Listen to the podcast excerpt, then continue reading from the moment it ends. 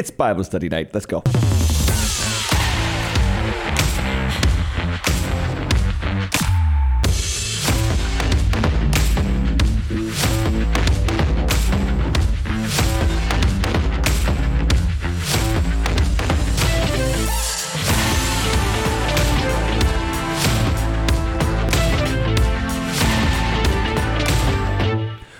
Welcome in to Bible Study Night on the channel, youtube.com slash Tim Hatch Live. My name is Tim, and on Wednesday nights at 7.30 p.m., we are going through the Kings of Compromise. This is a verse-by-verse examination of 1st and 2nd Kings, and we are in part 29 of this content.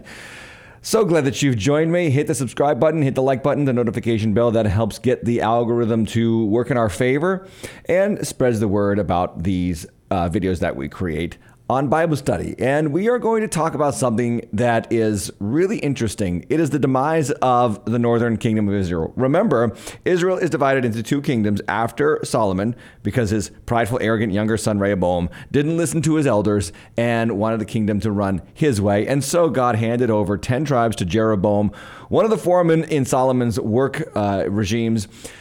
Those 10 tribes deteriorate far quicker than the two southern tribes, Judah and Benjamin. And today, here we are, 2 Kings 16 and 17, where we look at the ultimate inevitable demise of the northern kingdom.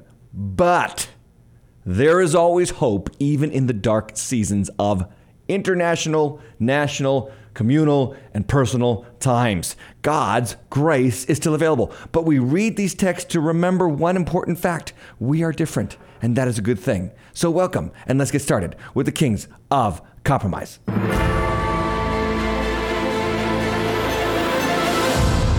What we have seen or what we are seeing now, we have seen before. That is the theme of this series.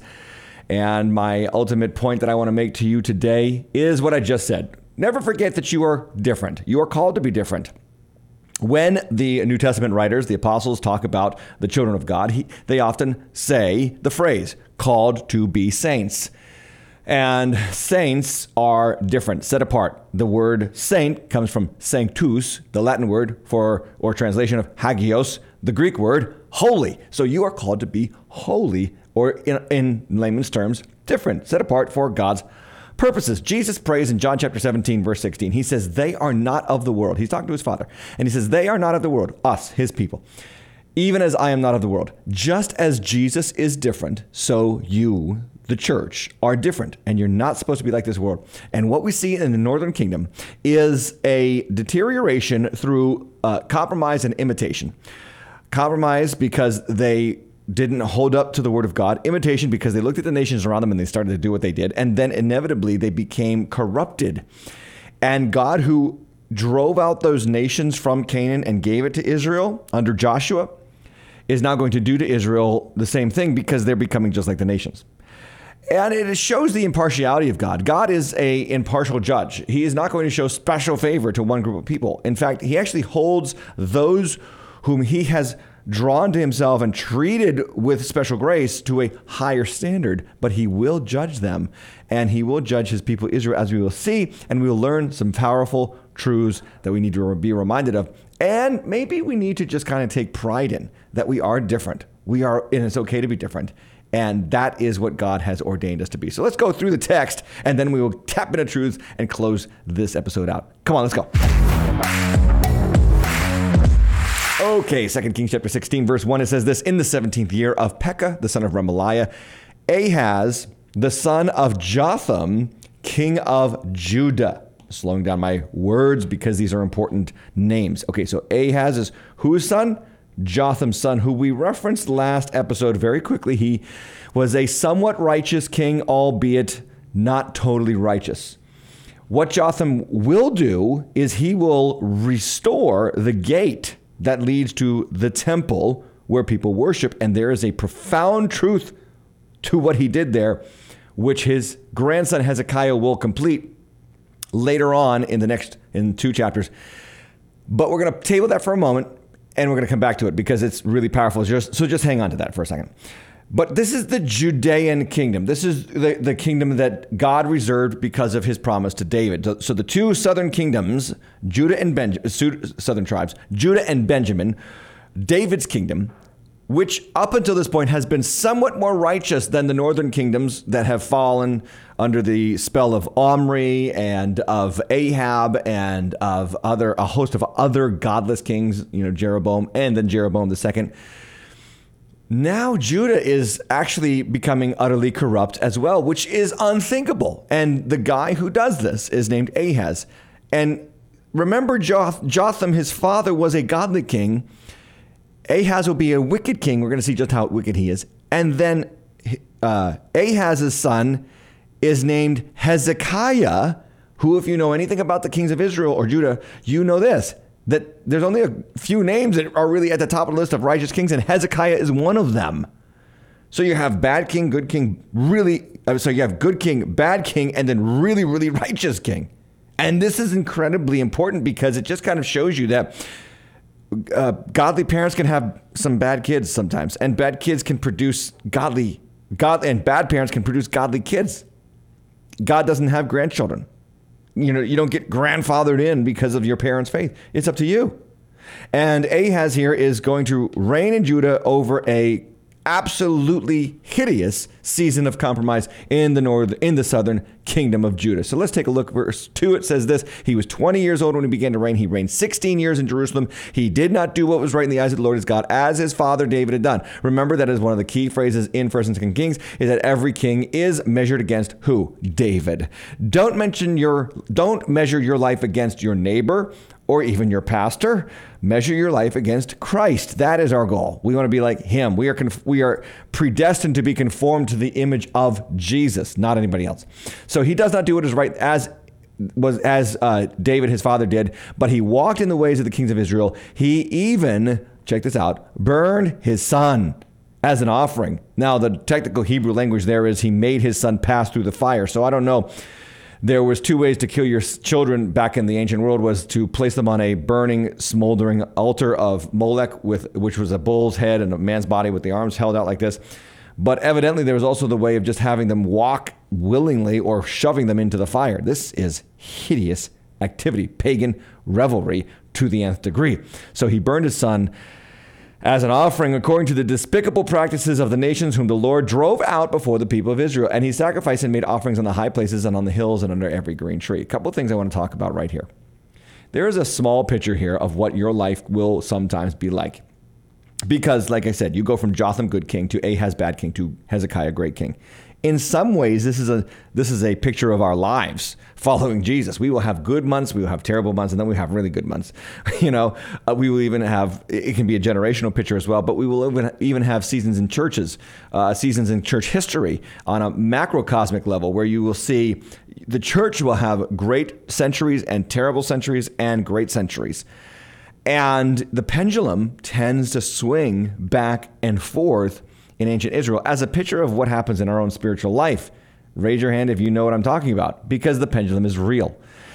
So Ahaz is this wicked king. He is sacrificing his sons in the fire. He is doing abominable practices as the nations that God drove out before Israel. And now look at what happens. He is attacked from the uh, neighboring nations, Syria and Israel. Again, this is in Judah. David's kingdom, the godly kingdom, is now being attacked by the ungodly kingdom and Syria, a pagan nation, at the same time. Verse 5 Then Rezin, king of Syria, and Pekah, son of Remaliah, king of Israel, came up to war on Jerusalem, and they besieged Ahaz, but could not conquer him. At that time, Rezin, the king of Syria, recovered Elath for Syria and drove the men of Judah from Elath. And the Edomites came to Elath, where they dwell to this day. So, this is kind of an interesting passage here. Number one, the text mentions that uh, Ahaz loses Elath. Elath was an important port city in Judah. And it was where they imported trade goods from Egypt and, and, and, and sent trade goods out to Egypt and other nations, including even India. Uh, so this is a major trade uh, center. It's a metropolitan flourishing center. And what happens here is Syria captures it, the Edomites inhabit it, and it's lost to the God to the people of God because of Ahaz's immorality. Financial distress is the result. This is an economic doom. Okay, you lose one of your trade ports, you will suffer economically. And it's kind of interesting in our country and in our day how we are seeing the rise. I was reading an NPR article just today, this afternoon. What is the cause of all the homeless encampments that are rising throughout you, you know cities in the United States? And everybody wants to blame that there's just not enough money given to homelessness. But you can't solve spiritual problems with money. But this is how pagans, this is how unbelievers see everything. They see everything through the lens of tax and spend or more money will solve the problems or whatever. And meanwhile, many pagans who have plenty of money are some of the worst people on the face of the earth. Money does not solve problems. It creates it sometimes, many times. But let me just bear in here before we get too dark and show you one of the most amazing pictures of God's grace in all the Bible. And believe it or not, it is right here during the king during the reign of Ahaz, this wicked child sacrificing king in Judah. You see what it says here as he's attacked by Rezin and um, Pekah, these two kings who come against him, and they can't defeat him. They can't conquer him. They, took, they, they steal the city, but they can't conquer him. God spares Ahaz. And this, this is really where you just are floored by God's grace. There is another place in the Bible where this moment is mentioned. You will never guess where. It's in the book of Isaiah. And you will never guess the chapter. It's Isaiah 7. And in that passage, Isaiah approaches Ahaz, again, wicked king, sacrificing his children to the pagan gods, okay? And says, Don't be discouraged by these two kings coming to attack you. God is going to protect you. And then Isaiah says, Ask for a sign this is Isaiah chapter 7. I'm going to put it here on the screen. Verse 10. Again, the Lord spoke to Ahaz Ask a sign of the Lord your God, let it be deep as Sheol or high as heaven. In other words, ask anything you want. And verse 12, Ahaz said, I will not ask. I will not put the Lord to the test. Now that's just feigned humility, friends. He's like, oh, I don't want to, I don't want to put God to the test. He's feigning humility. And he said, Hear then, this is Isaiah, hear then, O house of David, is it too little for you to weary men that you weary my God also? Therefore, the Lord himself will give you a sign and these words should sound familiar. Are you ready? Behold, the virgin shall conceive and bear a son, and shall call his name Emmanuel. Holy smokes, God is gracious because this prophecy of the eventual birth of Jesus Christ comes to Israel during one of her darkest times in history, under one of her most wicked kings in history. God is extraordinarily gracious. I actually preached this passage, Isaiah 7, one Christmas, and I said the title of the message is still in my head about it. And the title is When We Are at Our Worst, God is at His Best. And aren't you thankful for that? Aren't you thankful that when we are really just completely compromised at times in our lives, that God is still offering us hope, mercy, grace, Jesus? By the way, that chapter uh, Isaiah 7 leads to Isaiah chapter 9, still speaking in the time of Ahaz. And there's this powerful promise reaffirmed in Isaiah chapter 9, verse 6 For unto us a child is born, to us a son is given, the government shall be upon his shoulder, his name shall be called Wonderful Counselor, Mighty God, Everlasting Father, and Prince of Peace. Now, Isaiah is prophesying about a son that will be born during Ahaz's time. Some Commentators are divided as to who that son is. Some believe it is Isaiah's son. Some believe it is Hezekiah, the son of Ahaz. It, it's irrelevant because it is pointing, yes, to a temporary fulfillment in Ahaz's day, but it's ultimately pointing to the cosmic fulfillment in Jesus Christ. And Israel was in a dark place when Jesus was born as well. They were in such a dark place that they crucified Jesus after he raised people from the dead, healed them from leprosy and blindness and deafness and dumbness and muteness and all those kind of things. And yet they crucified him. It just kind of shows you the, the spiritual rot that was resident in Israel at the time of Jesus' ministry. Remember, this is the time where they, they imprisoned John the Baptist and cut off his head for speaking truth. You know your culture is corrupt when you cut off the head of those who are willing to speak truth and you claim to be God's people. But anyway, again, two of Isaiah's most used and referenced and recited prophecies about the birth of Christ come to Ahaz, one of the most wicked kings in all of Israel's or Judah's history. Anyway, let's move on in the text. Verse 7 So Ahaz sent messengers to Tiglath Pileser, king of Assyria, saying, I am your servant and your son. Don't miss the two phrases that he uses because they're going to we're going to talk about that in just a moment. He's talking to a foreign pagan king of Assyria. Now, remember, we've been talking about the fact that Assyria is the up and coming empire of the day. They have kind of subjugated the Syrians, they've subjugated the uh, Babylonians, they've subjugated all the nations around Israel, and they seem like they are the up and coming uh, empire.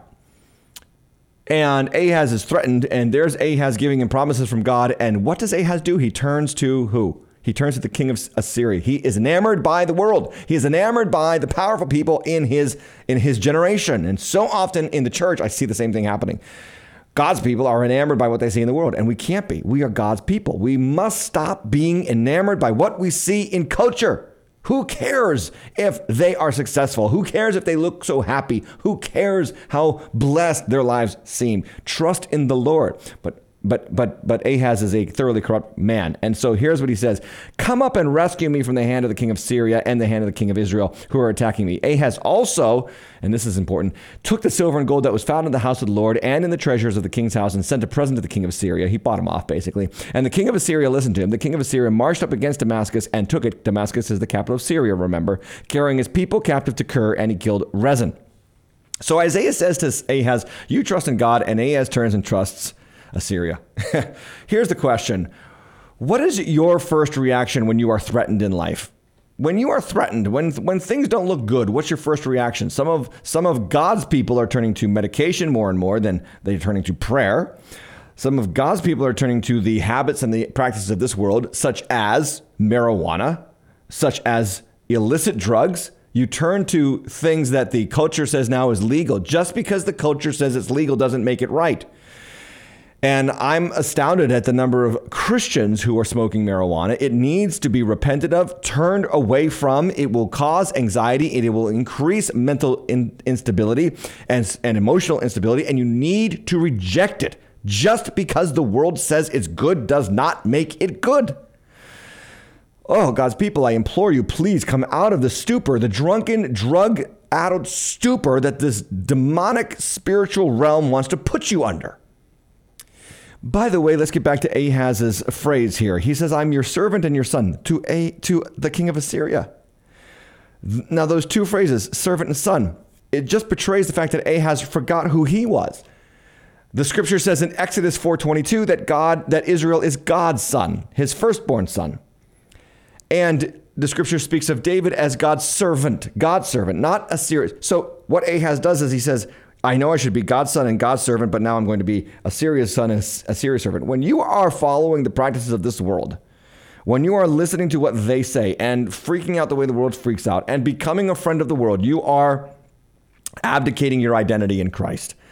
James chapter 4 verse 4 says, "You adulterous people, do you not understand that friendship with the world is an enmity with God? Therefore, whoever wishes to make himself a friend of the world makes himself an enemy of God." We must remember our sonship. We must not forget that we are sons and daughters of the living God. 1 John 3 1, Behold, what manner of love the Father has given us unto us that we should be called children of God, and so we are. The reason the world does not know us is because it did not know him. Remember that when your life is threatened, remember, please, you are a son or a daughter of God, and you are a servant of the Most High. Please remember this, or you will be tempted in every manner of way to take the drug, pop the pill, see the therapist, follow the pop psychology, or or walk in league with the world. So they are trusting Assyria, and this is what Isaiah is all about. If you ever read the first half of Isaiah, he is always talking about this. You are trusting in Assyria. You are trusting in that. Uh, he talks about it, gives it a name like a like a, a weak branch. He is not going to be able to do for you what God can do for you. Anyway, turning the page back to 2 Kings chapter 16, verse 10, it says this Then King Ahaz went to Damascus to meet Tiglath-Pileser, king of Assyria, and he saw the altar that was in Damascus. So what is he seeing here? The, please don't be misled by the term altar. The altar is the false altar that Jeroboam I had set up to sacrifice and offer offerings to God in his own way, and it was an abomination in the eyes of God. But Ahaz sees that altar and he loves it. And King Ahaz sent to Uriah the priest to model the altar, it says this, and his pattern exact in all its details. And Uriah the priest built the altar in accordance with all the king that King Ahaz had sent from Damascus. So Uriah the priest made it before King Ahaz arrived uh, from Damascus. This is insane. Now Ahaz is copying the worship practices of Israel. Ahaz, the descendant of David, is worshiping God in the where in the manner and in the way of the compromised foreign uh, in the compromised ten tribes of the northern kingdom. Remember, if you don't know anything about the Bible, you know that God gave specific instructions to Moses of how the temple was to be, how the tabernacle was to be made, and then how the temple was to be made under Solomon. It had a door at one place. It had laver, lavers. It had the bronze altar. It had the baths outside, and you're going to see deconstruction of all that upon the temple of Israel. This is important because it is a picture for us of what many churches are doing right now in our country you drive by many churches. I have unbelievers who say this to me, and I'm a, I'm shocked and and and um, blown away by this. They see it, and some Christians don't see it. I have unbelievers telling me, I'm always amazed at how many times the churches have the progress or gay pride flag outside. And even sometimes churches will have the Black Lives Matter logo outside, or they'll have the Black Lives Matter statement outside. And instead of crosses, instead of um, you know, symbols of our faith, they have symbols of this culture's worldliness. And I have unbelievers telling me that. You know, it's pretty bad when unbelievers can see the church compromising better than the church can see itself compromising. But so many times the church is under the pressure to become like the world. They want to adopt the world's worship practices, the world's mantras. Sadly, this is becoming com- commonplace in the Christian church. Many churches are simply converting the worship of God into the worship of self. That's a lot of the pop psychology preaching we see in YouTube preachers across the country, across the world, really. It's all about you. It's all about you feeling better and being better and becoming better. And it has nothing to do with suffering for Christ. No, suffering is not what God wants for you. You should be healthy and wealthy and prosper, prosperous. That is just the worship of self. It's not the worship of God, it's worship of self. God becomes a means to our ends. God becomes the pathway by which we become prosperous, and you're not worshiping God, you're worshiping prosperity. Many churches have done that. Many churches have capitulated to culture on several issues from abortion to gay marriage to transgenderism and now you see lutheran pastors you know reciting the sparkle creed i saw that online the other day there was a i kid you not a lutheran pastor obviously a female lutheran pastor leading the church in the sparkle creed the Sparkle Creed. When and you can just imagine the words of that creed, uh, the they them pronouns toward God. You know, the celebration of self. The um, you know, we're raping the earth and shame on us, and we should kill ourselves to save Mother Earth. I mean, all the same you know progressive secular mantras of our world. The church just capitulates to. And then many churches emphasize a kind of self actualization that you see in motivational talks rather than the preaching of the gospel of Christ. Beware of that. Uh, the, the gospel does not come to make you better. The gospel comes to make you holier. Holier is not always worldly better.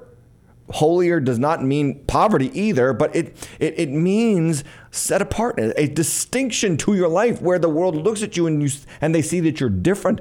But a, a, has uh, he embodies what is so prevalent in the in the church today in America, a church that is compromised and complicit with culture instead of standing as witness and testifying against it to the gospel of Jesus.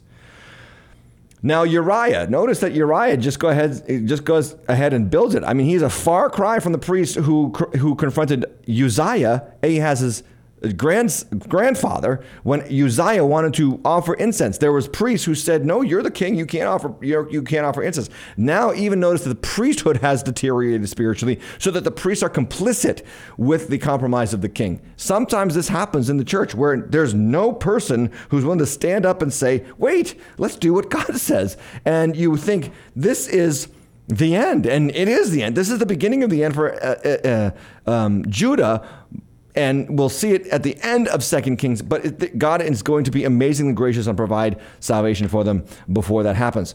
Anyway, verse 12, let's move on in the passage. It says this And when the king came from Damascus, the king viewed the altar. Then he drew near to the altar and went up on it and burned his offering and his grain offering and poured his drink offering and threw the blood of his peace offerings on the altar. And the bronze altar that was before the Lord, he removed uh, from the front of the house of the Lord. So he removes God's altar and and um, replaces it with His altar.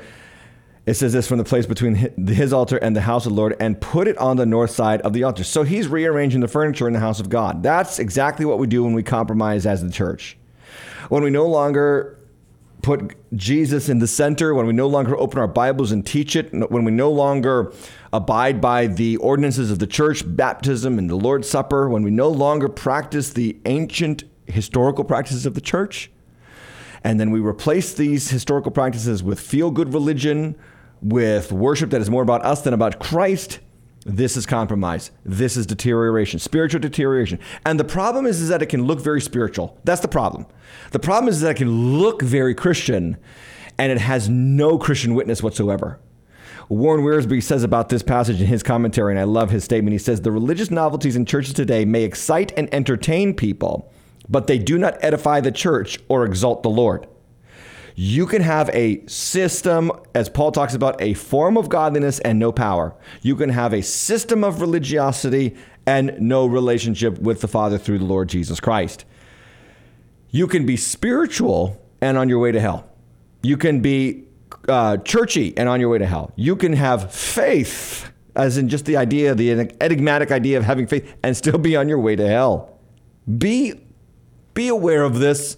Too many Christians in all churches. I am not going to castigate any one church. I believe in all churches there are Christians who have still, professing Christians, let me back that up, professing Christians who have still not come face to face with the crucified Son of God for their sins. The Son of God died for you because you are before Christ dead in trespasses and sins Ephesians Ephesians 2, 2 5 you are uh, Ephesians 2 1. You are following the prince of this of the power of the air. You are corrupted in your understanding. You are wicked and blind and deaf. And God, in grace through Jesus Christ, has made the way possible for you to come and be cleansed and to receive spiritual sight and spiritual ears to hear and a, and a, new heart that you cannot give yourself. It happens by grace through faith.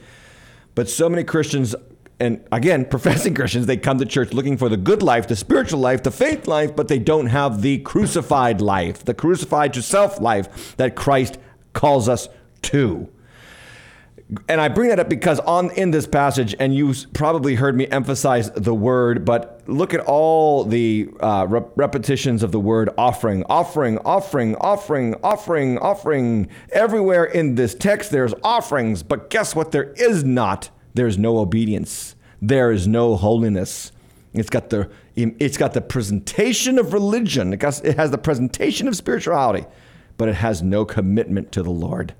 And so many churches, so many Christians, that's where they are. Please hear this not as um, I'm not trying to make people feel bad, but I really think it's important, as Paul says, to examine yourself to see if you're in the faith.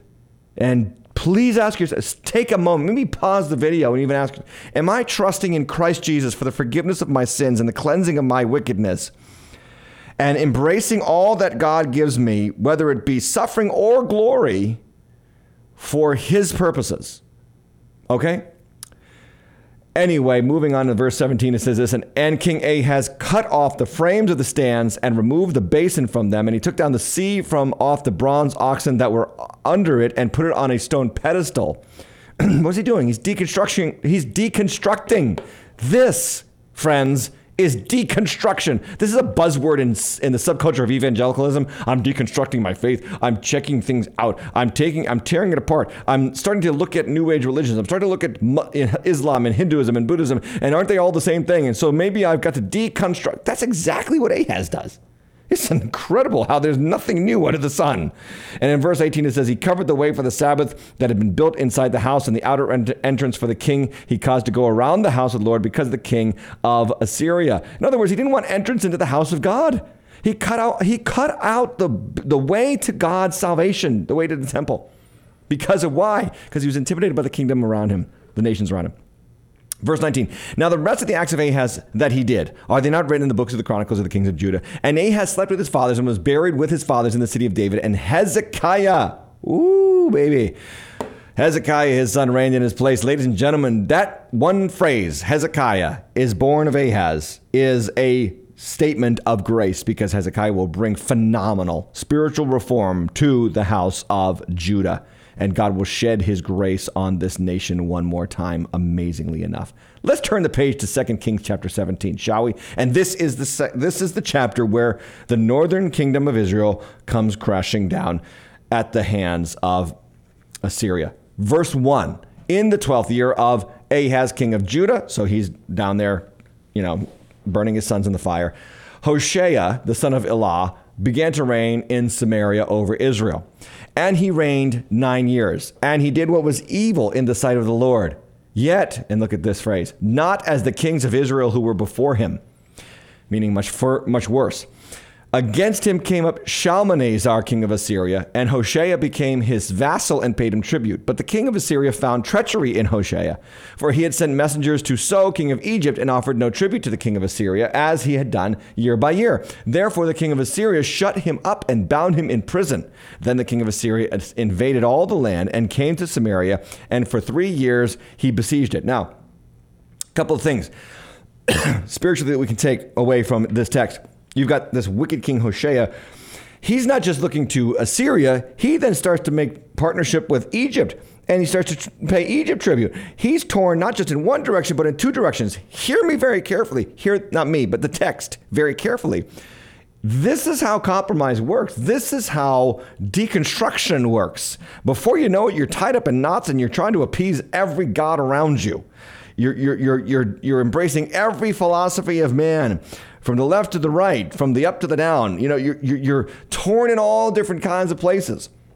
And the world's going to shut you up. You, you, know why we have to be on our guard about uh, spiritual compromise and deconstruction and all, the, all these things that are so prevalent in our society right now? Because the world has no interest in supporting you. It only has interest in swallowing you. And that's exactly what Assyria is going to do to the northern kingdom.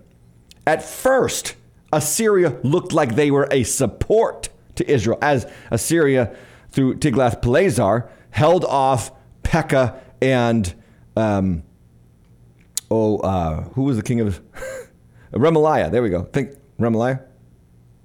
Uh, the king of Syria and the king of Israel. So Tiglath-Pileser held them off, and it looked like he was a support. It looked like Assyria was a support for Israel.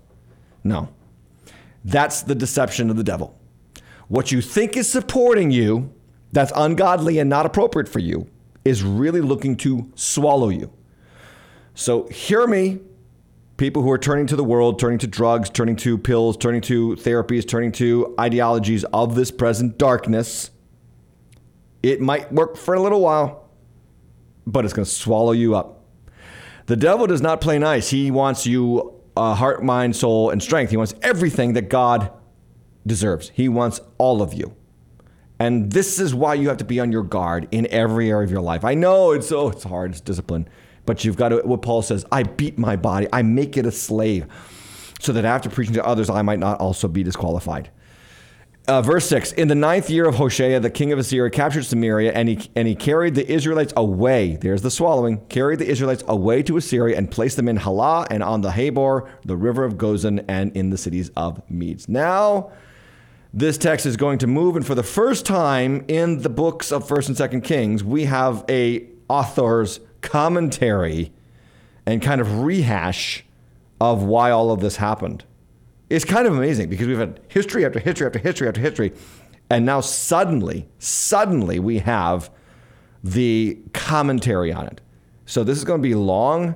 I'm just going to warn you, and we're going to go through this very quickly, as quickly as we can, because it really is just the the okay. This happened because. In fact, that's exactly how verse nine and verse seven, sorry, opens up. Let's take a look. Uh, and this occurred because the people of Israel had sinned against the Lord their God. The writer wants to be clear. This did not happen because they were bad at politics. This did not happen because they didn't feed the homeless enough. This did not happen because they, you know, they didn't they weren't nice enough. No, they sinned against the Lord the, the Lord their God. And then notice the phrase, who had brought them up out of where? Out of the land of Egypt, from under the hand of Pharaoh, king of Egypt, and feared and had feared other gods, and walked in the customs of the nations, whom the Lord drove out before the people of Israel, and in the customs that the kings of Israel had practiced. And the people of Israel did secretly against the Lord their God the things that were not right. They built themselves high places in their all their all their towns, from watchtower to fortified city. Let me point out a couple of phrases here. They did not remember God brought them out of the land of Egypt. And I will get to this later, but ingratitude. Can I talk about? No, I won't get to it later. I'm going to get to it now. Ingratitude is one of the best ways the devil starts to win in your life. When you no longer give God thanks for what he has done for you, what he, what he has made for you to be, you are susceptible to anxiety and stresses of this life, and then even further susceptible to trusting the ideologies of this life. I read a report, and it's been confirmed in several different places that I researched. The same part of the brain that will work the feelings of anxiety out in your mind and heart is the same part of the brain that work that goes to work when you start being grateful for things. And the phrase that I ran across in my research was this anxiety and gratitude cannot live in the same mind at the same time. Anxiety and gratitude cannot live in the same mind at the same time. If you're if you're busy being thankful for what God has given you, you cannot be anxious about what you might experience in the future. Someone needs to hear that. I needed to hear that. You need to hear that. This is why the the author of Kings mentions that God brought them out of Egypt. We're going all the way back to Egypt.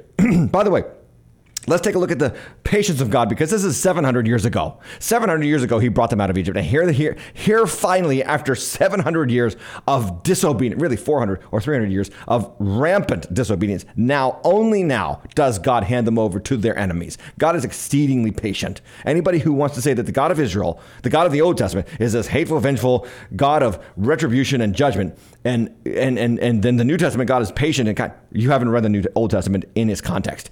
God is exceedingly patient with Israel as he has been up until this point. And so, looking at the rearview mirror of Israel, he says, brought, God brought them out of the land of Egypt, and they forgot the Passover. They for, that's why the Passover was so important. The Passover was supposed to be celebrated every year. Remember that they disconnected from the southern kingdom of Judah, so they no longer practiced the, the feast days, and they forgot about the Passover. The Passover was to teach them and remind them that they were saved by the blood of the Lamb and brought into the land through God's amazing grace. They forgot that. that what they really did was they were ingratitude. They were in, ungrateful. They were forgetful of God's blessings, and then they became anxious because of the encroachment of the enemies around them, and then they turn to those foreign powers to save them. So your life needs to regularly practice gratitude. One of the main ingredients of spiritual deterioration is a lack of giving thanks for God's salvation. You don't think about it, but it's true. Being less thankful to God is the best way to feel more desperate for the world. And you've got to keep your guard up here and take time and thank God and write down things that He's done for you and you've got to go to a church locally and celebrate the Lord's Supper or the Eucharist, depending on your tradition, and receive the body and blood of the Lord Jesus, and receive, reminding yourself, this is done for me. I was saved because Jesus died. Gratitude is the antidote to anxiety. And I am imploring some of you because this will get your heart mixed up faster than you realize in gratitude and forgetting what God has done for you and made for you to be. That's what the king's the king's writer is talking about. It goes all the way back to Egypt. And he moves on in verse 10 and says this, they set up for themselves. Oh wait, wait, wait, wait. I got to back up. I'm sorry. I'm sorry. One more thing I want one more thing I want to point out here in verse 9. It says, and the people of Israel did secretly against the Lord. And, I, and this phrase secretly is always humorous to me because, of course, it wasn't secretly, but they thought it was. They thought that their secret sins would not come back to bite them, and that is not true. Whatever you, whatever you think you're doing or getting away with in secret eventually will come back to bite you. Your script, the scripture says your sins will find you out. Jesus says whatever is hidden will be revealed. Whatever is not disclosed will be unclo- uncovered. You've got to uncover your sins through confession so that you can get, have God's co- uh, blood cover it uh, through redemption. And this is the another sign of deterioration spiritually is that you start to mess with secret sin and it's not secret. God sees. Confess it. Make it right before god. Confess it. If you've been unfaithful to your spouse confess it. If you've been unfaithful in your business management confess it. I know it's hard but you will find grace when you confess verse 10 back to where we were. They set up for themselves pillars and Asherim on every high hill and under every green tree, and there they made offerings on all the high places as the nations did whom the Lord carried away before them. And they did wicked things, provoking the Lord to anger. And they served idols of which the Lord had said to them, You shall not do this. Yet the Lord warned Israel and Judah by every prophet and every seer, saying, Turn from your evil ways and keep my commandments and my statutes in accordance with all the law that I commanded your fathers and that I sent to you by my servants the prophets. In other words, you forgot that you were different. this is really what he is saying. you started by making pillars, and a pillar leads to idolatry, and then idolatry leads to wicked activity, and then the prophets came, and here's the trajectory of spiritual deterioration. We are ungrateful, then we are anxious, and we turn to the world, and then we worship the things of the world, and before you know it, we are deaf to God's word. We are deaf and blind to God's truth. Sin blinds. In fact, if you look at the story of Samson, what, the, what happens to this mighty man because he can't get his lust and his selfish greed under control. And at the end of the day, he is lied to and he believes the lie. He is tricked and deceived by Delilah. And the Philistines come in and they chain him and they blind him and they put him in the mill to grind all day. Sin what sin does what? Sin blinds, sin binds, and sin grinds. Blinds, binds, and grinds. And that's exactly what happened to Israel in 2 Kings chapter 17, verse 14. But they would not listen. They were stubborn, as their fathers had been who did not believe the Lord their God. They despised his statutes and his covenants that he made with their fathers and the warnings that he gave them. They went after false idols and became false, and they followed the nations that were around them, concerning whom the Lord had commanded that they should not do like them. Imitation. You, you, you cannot imitate the world. You are called to be different than the world, and that is a good thing. Who wants to be like this world? Look at this world. I mean, in some ways, as a pastor, and I say this sort of tongue in cheek, in some ways, I like what I see happening in the world because I do see this. It is stimulating people back to the church. I mean, I, I say again, this is tongue in cheek. I don't want to see, you know, the rampant sin and the rampant immorality and the rampant insanity that we see happening. But I have seen a lot of Christians say, okay, enough. That's, that's it. I'm out. Time out. I'm out of here. this is too much for me. When we're having men have babies suck on their nipples and calling that chest feeding, I'm checking out. And you know what? Good. If the, de- the degradation of society is an impetus for your return and repentance, amen. I don't want to see it, but if God uses that, then so be it. Okay, verse 16, it says this And they abandoned all the commandments of the Lord their God and made for themselves metal images of two calves. And they made an Asherah. That's back to Jeroboam's time, remember. They made an Asherah and worshiped all the host of heaven and served Baal. And that was the time of Elijah. Again, this is just a rehash, a rehearsing of all that we have discussed through 1st and 2nd Kings. Verse 17, and they burned their sons and daughters as offerings and used divination and omens and sold themselves to do evil in the sight of the Lord, provoking him to anger. Therefore, the Lord was very angry with Israel and removed them out of his sight. None was left, but only the tribe of Judah. One thing I want to point out from this verse, and don't miss it, uh, sacrificing their children leads to divination, omens, uh, and spiritualism that is an abomination in the sight of God. You need to stay away from any kind of or any form of spiritualization that does not root itself in the truth of, of the Word of God. I am talking about astron, uh, astrology. I always get those two words mixed up: astronomy and astrology. One's legitimate, and one's a false, a false spirituality. So, astrology, tarot card reading, Ouija boards, any kind of spiritual meditation that is outside of the boundaries of God's Word. You want to meditate uh, meditate biblically, you fill your mind with God's word. You do not empty your mind for the devil to plant seeds in it. Uh, yoga meditation, spiritual practices of the Hindu religion, you need to stay away from these things. Uh, if you do yoga for stretching, fine, okay? But focus on the word of the Lord in your mind. Christians do not empty their mind, they fill their mind with what God says. Okay? Anyway, moving on, verse 19. Judah this is the southern kingdom. Remember David's kingdom. It says this also did not keep the commands of the Lord their God, but walked in all the customs that Israel had introduced.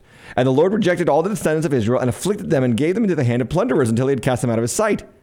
Verse 21 When he had torn Israel from the house of David, they made Jeroboam, son of Nebat, king. And again, this is rehearsing the whole narrative of 1st and 2nd Kings. And Jeroboam drove Israel from following the Lord and made them commit great sin. The people of Israel walked in all the sins that Jeroboam did. They did not, they did not depart from them until the Lord removed Israel out of his sight, as he had spoken by all his servants the prophets. So Israel was exiled uh, from their own land to Assyria to this day. Now look at this line here. They did not depart from the sins of Jeroboam until, verse 23, until what? The Lord removed Israel out of his sight. Sometimes God's harsh judgments are necessary to purify our hearts. And sometimes God brings us through a season in our lives that is horrible. And we think, where, where is God leading? What is He doing? He is purifying you. In some ways, His judgments are mercy, His discipline is favorable. It is good for you because it trains you to reject sin and embrace righteousness. Verse 24 And the king of Assyria brought people from Babylon, Cuthah, Avva, Hamath, and Sepharvaim, and placed them in the cities of Samaria instead of the people of Israel. And they took possession of Samaria and lived in the cities. Now, this is what Assyria always did. When they conquered a people, they would take the people out and then they would flood the people with different people from different nations. And the reason why was this. In the ancient world, your nationality was your identity. And so if you could intermarry them and get them to interbreed, they would literally lose their identity and they would be subservient to the Assyrians who maintained their identity. Uh, that's how the ancient world uh, empires worked in displacing and conquering peoples. So now the land is filled with all these foreigners. Now remember this, and this is a fact. The land belonged to God, and it was promised to Israel. Now Israel is out of the land, but it's still a promise to them. So look what happens in verse 25. This is incredible how God works. We learn about God's character so much when we slow down and read the scriptures verse by verse. It says in verse 25, And at the beginning of their dwelling there, they did not fear the Lord. Therefore, the Lord sent lions among them, which killed some of them. By the way, up until the early 1900s, there were still Asiatic lions in the uh, land of Israel, where Israel presently is. And some people call it Palestine and all those kind of things. So there, there was um, an immense amount of pun- uh, hunting and poaching that literally decimated the lion population, the Asiatic lion population in Israel. So there's no lions there today, but there were in the ancient world and even up until the late 1800s, early 1900s. So this is what I'm trying to just say is that this is this is real. This is true. So the people are getting eaten by lions. Verse 26, the king of Assyria was told, The nations that you have carried away and placed in the cities of Samaria do not know the law of the God of the land. Therefore he has sent lions among them, and behold, they are killing them because they do not know the law of the God of the land. So, uh, just interesting here. What happens? The king of Assyria commanded, verse 27, send there one of the priests whom you carried away from there, and let him go and dwell there and teach the law, teach them the law of the God of the land. So, one of the priests whom they had carried away from Samaria came and lived in Bethel and taught them how they should fear the Lord. But every nation still made gods of its own and put them in the shrines of the high places that Samaritans had made, every nation in cities, in the cities in which they lived. So you have kind of this weird accommodation from the king of Assyria. And he's saying, okay, I get it.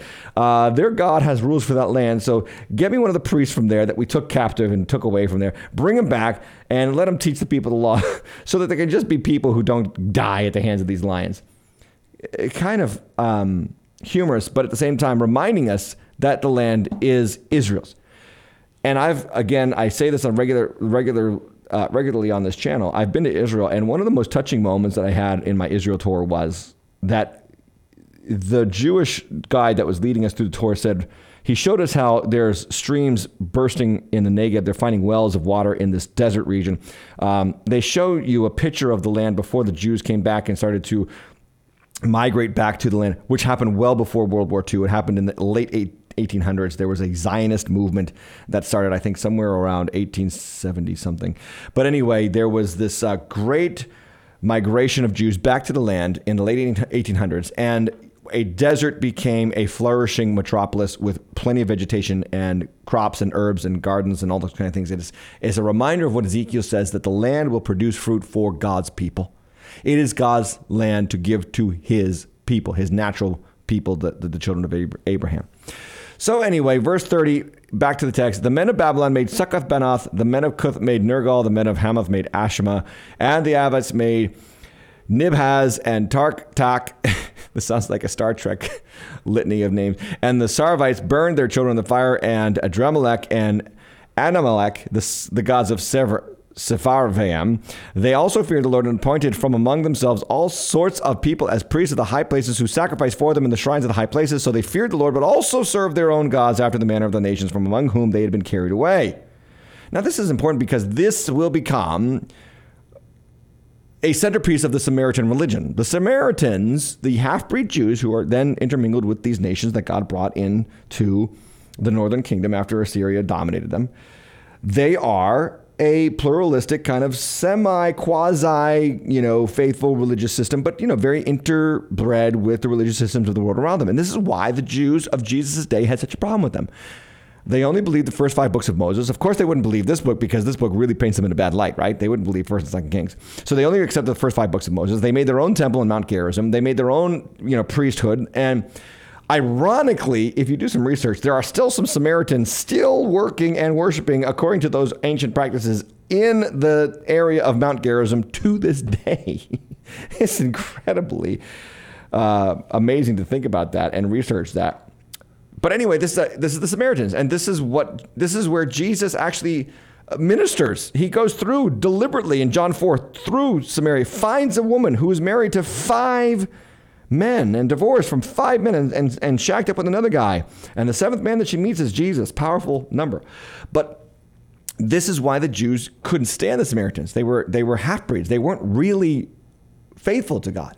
And yet Jesus loved them and brought them back and brought them to repentance. And if you remember John chapter 4, that woman becomes a powerful evangelist and wins the whole city of Samaria to Jesus. And then they come and they listen to her testimony, they listen to his testimony, and they believe in the Lord Jesus Christ. So, verse 34 says this To this day they did according to the former manner. They do not fear the Lord, and they do not follow the statutes of the rules of the law, the commandment of the Lord. Commanded the children of Jacob, whom he named Israel. The Lord made a covenant with them and commanded them, You shall fear you shall not fear other gods, or bow yourselves to them, or serve them, or sacrifice to them, but you shall fear the Lord who brought you out of the land of Egypt with great power and with an outstretched arm. You shall bow yourselves to him, and to him you shall sacrifice. Verse 30, uh, where are we? 37. Sorry, ignore the reference up there. This is verse 37.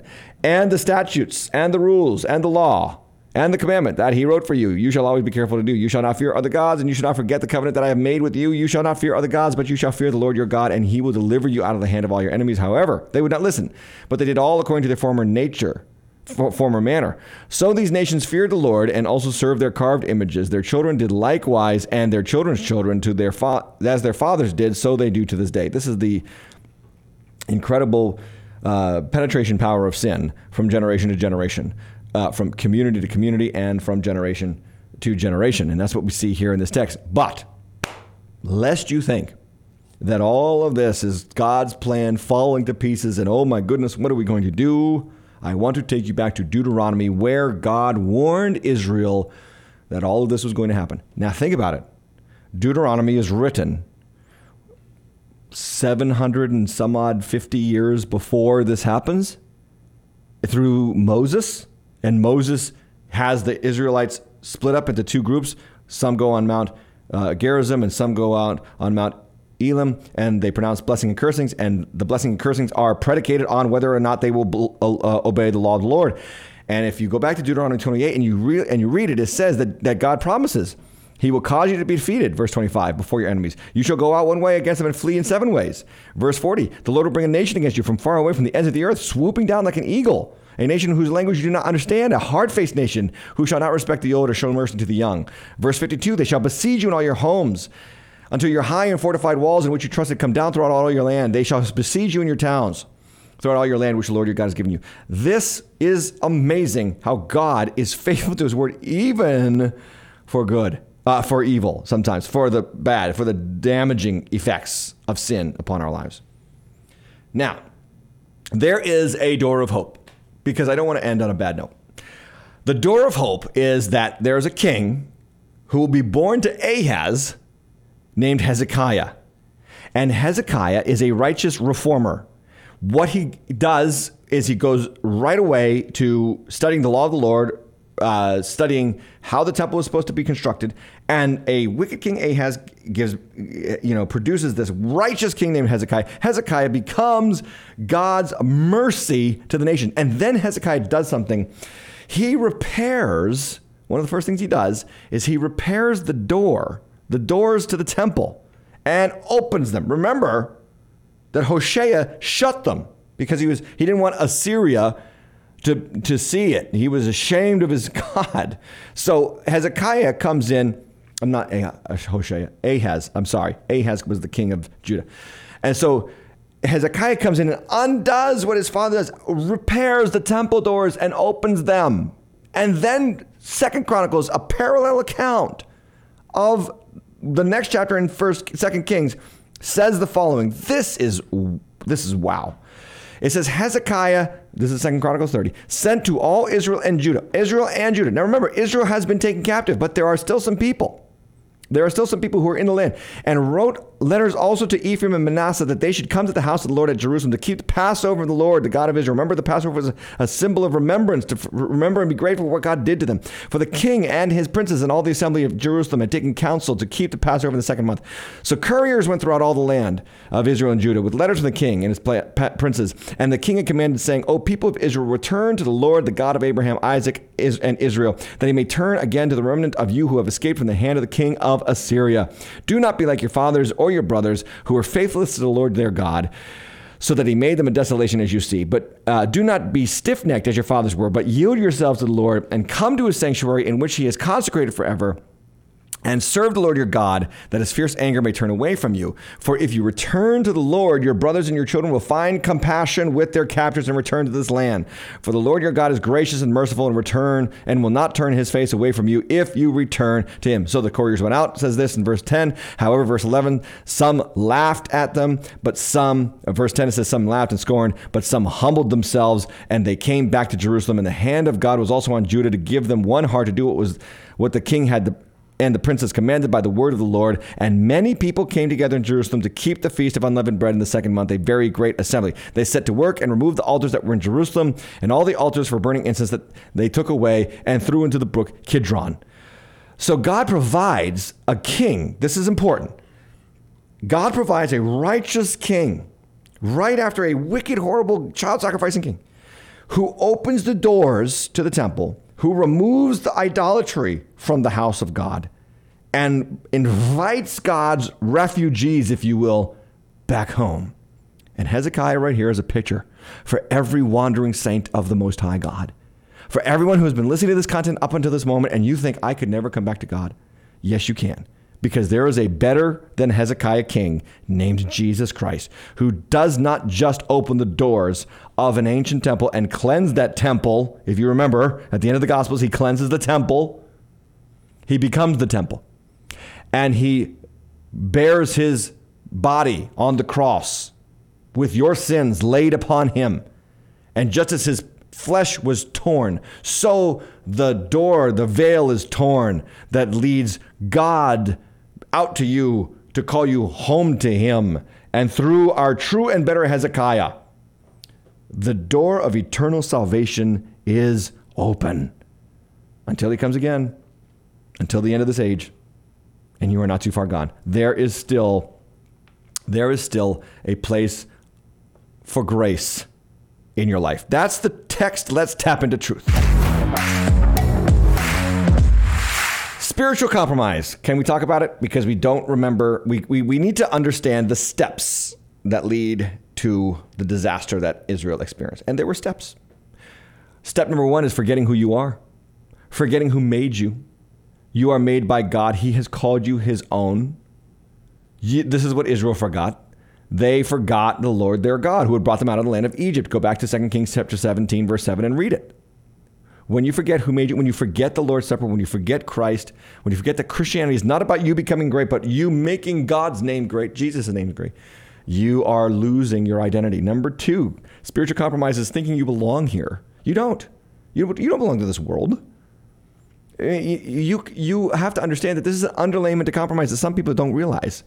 The more you want to belong to this world, the more susceptible you are to spiritual deterioration and deconstruction. James chapter 4, 4, and we read it already. But do you not know that friendship with the world is enmity with, enmity with God? If you wish to make yourself a friend of the world, you make yourself an enemy of God. That's why Paul will tell the Philippians, our citizenship is in heaven. We wait for a Savior from there, the Lord Jesus Christ, who will transform our low, lowly body. We are not of this world.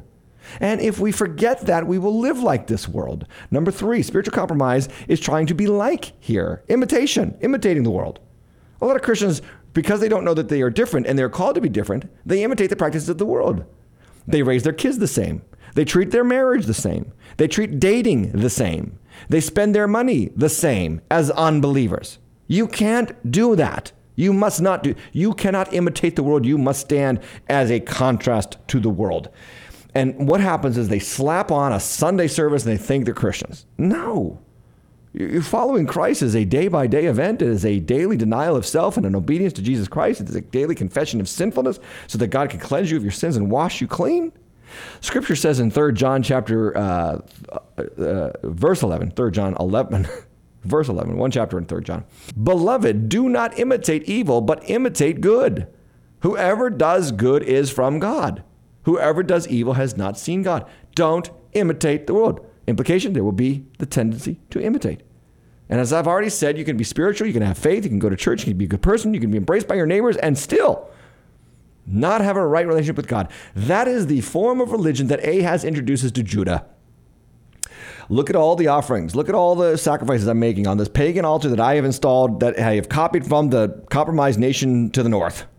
And he loads it up with offerings, but it's got the, the form of religion, but no power.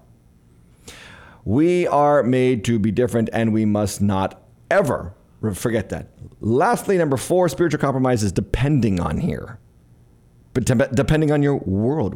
When tragedy or trouble strikes, who do you go to? When you are threatened, who is your first source? The pill, the pot, the pop psychology, the, you know, whatever. Uh, COVID really exposed this for a lot of Christians as they trusted um, doctors and experts more than they trusted the word of the living God. As churches kept their churches closed, pastors kept their churches closed for a year or more when God specifically tells his people to gather. When the word church is ecclesia, the Greek word ecclesia meaning assembly. We can't be a church without assembling. Politics exposes people's trust, uh, Christians' trust in politicians rather than God. Money exposes a man's heart. Do you trust God or do you trust money? Psalm 118, verse 8 and 9. It is better to take refuge in the Lord than to trust in man. It is better to take refuge in the Lord than to trust in princes. But I leave you with the promise of a Hezekiah. You have a better Hezekiah, Jesus Christ. And he offers this fact that spiritual renewal is always on the table for you. You're not too far gone. You haven't messed it up too much. God is not done with you. If you have breath, you have a chance to be born again of the Holy Spirit, to be brought back as the prodigal son was from the pigsty and God's message to you is the same message that Hezekiah sent through couriers. O people of Israel, return to the Lord. Return to him that he may turn again to you. If you return to the Lord, you will find compassion and you will return to this land. For your God is gracious and merciful and will not turn away his face from you if you return to him. That's the episode. Thanks for being here. God bless you. Support the channel through Cash App, Tim Hatch Live, or timhatchlive.com slash support. We will be back, I am hoping, next week. Busy week for me personally, but I hope I will be back next week for the deep end and the deep dive. Other than that, God bless you. Have a great night.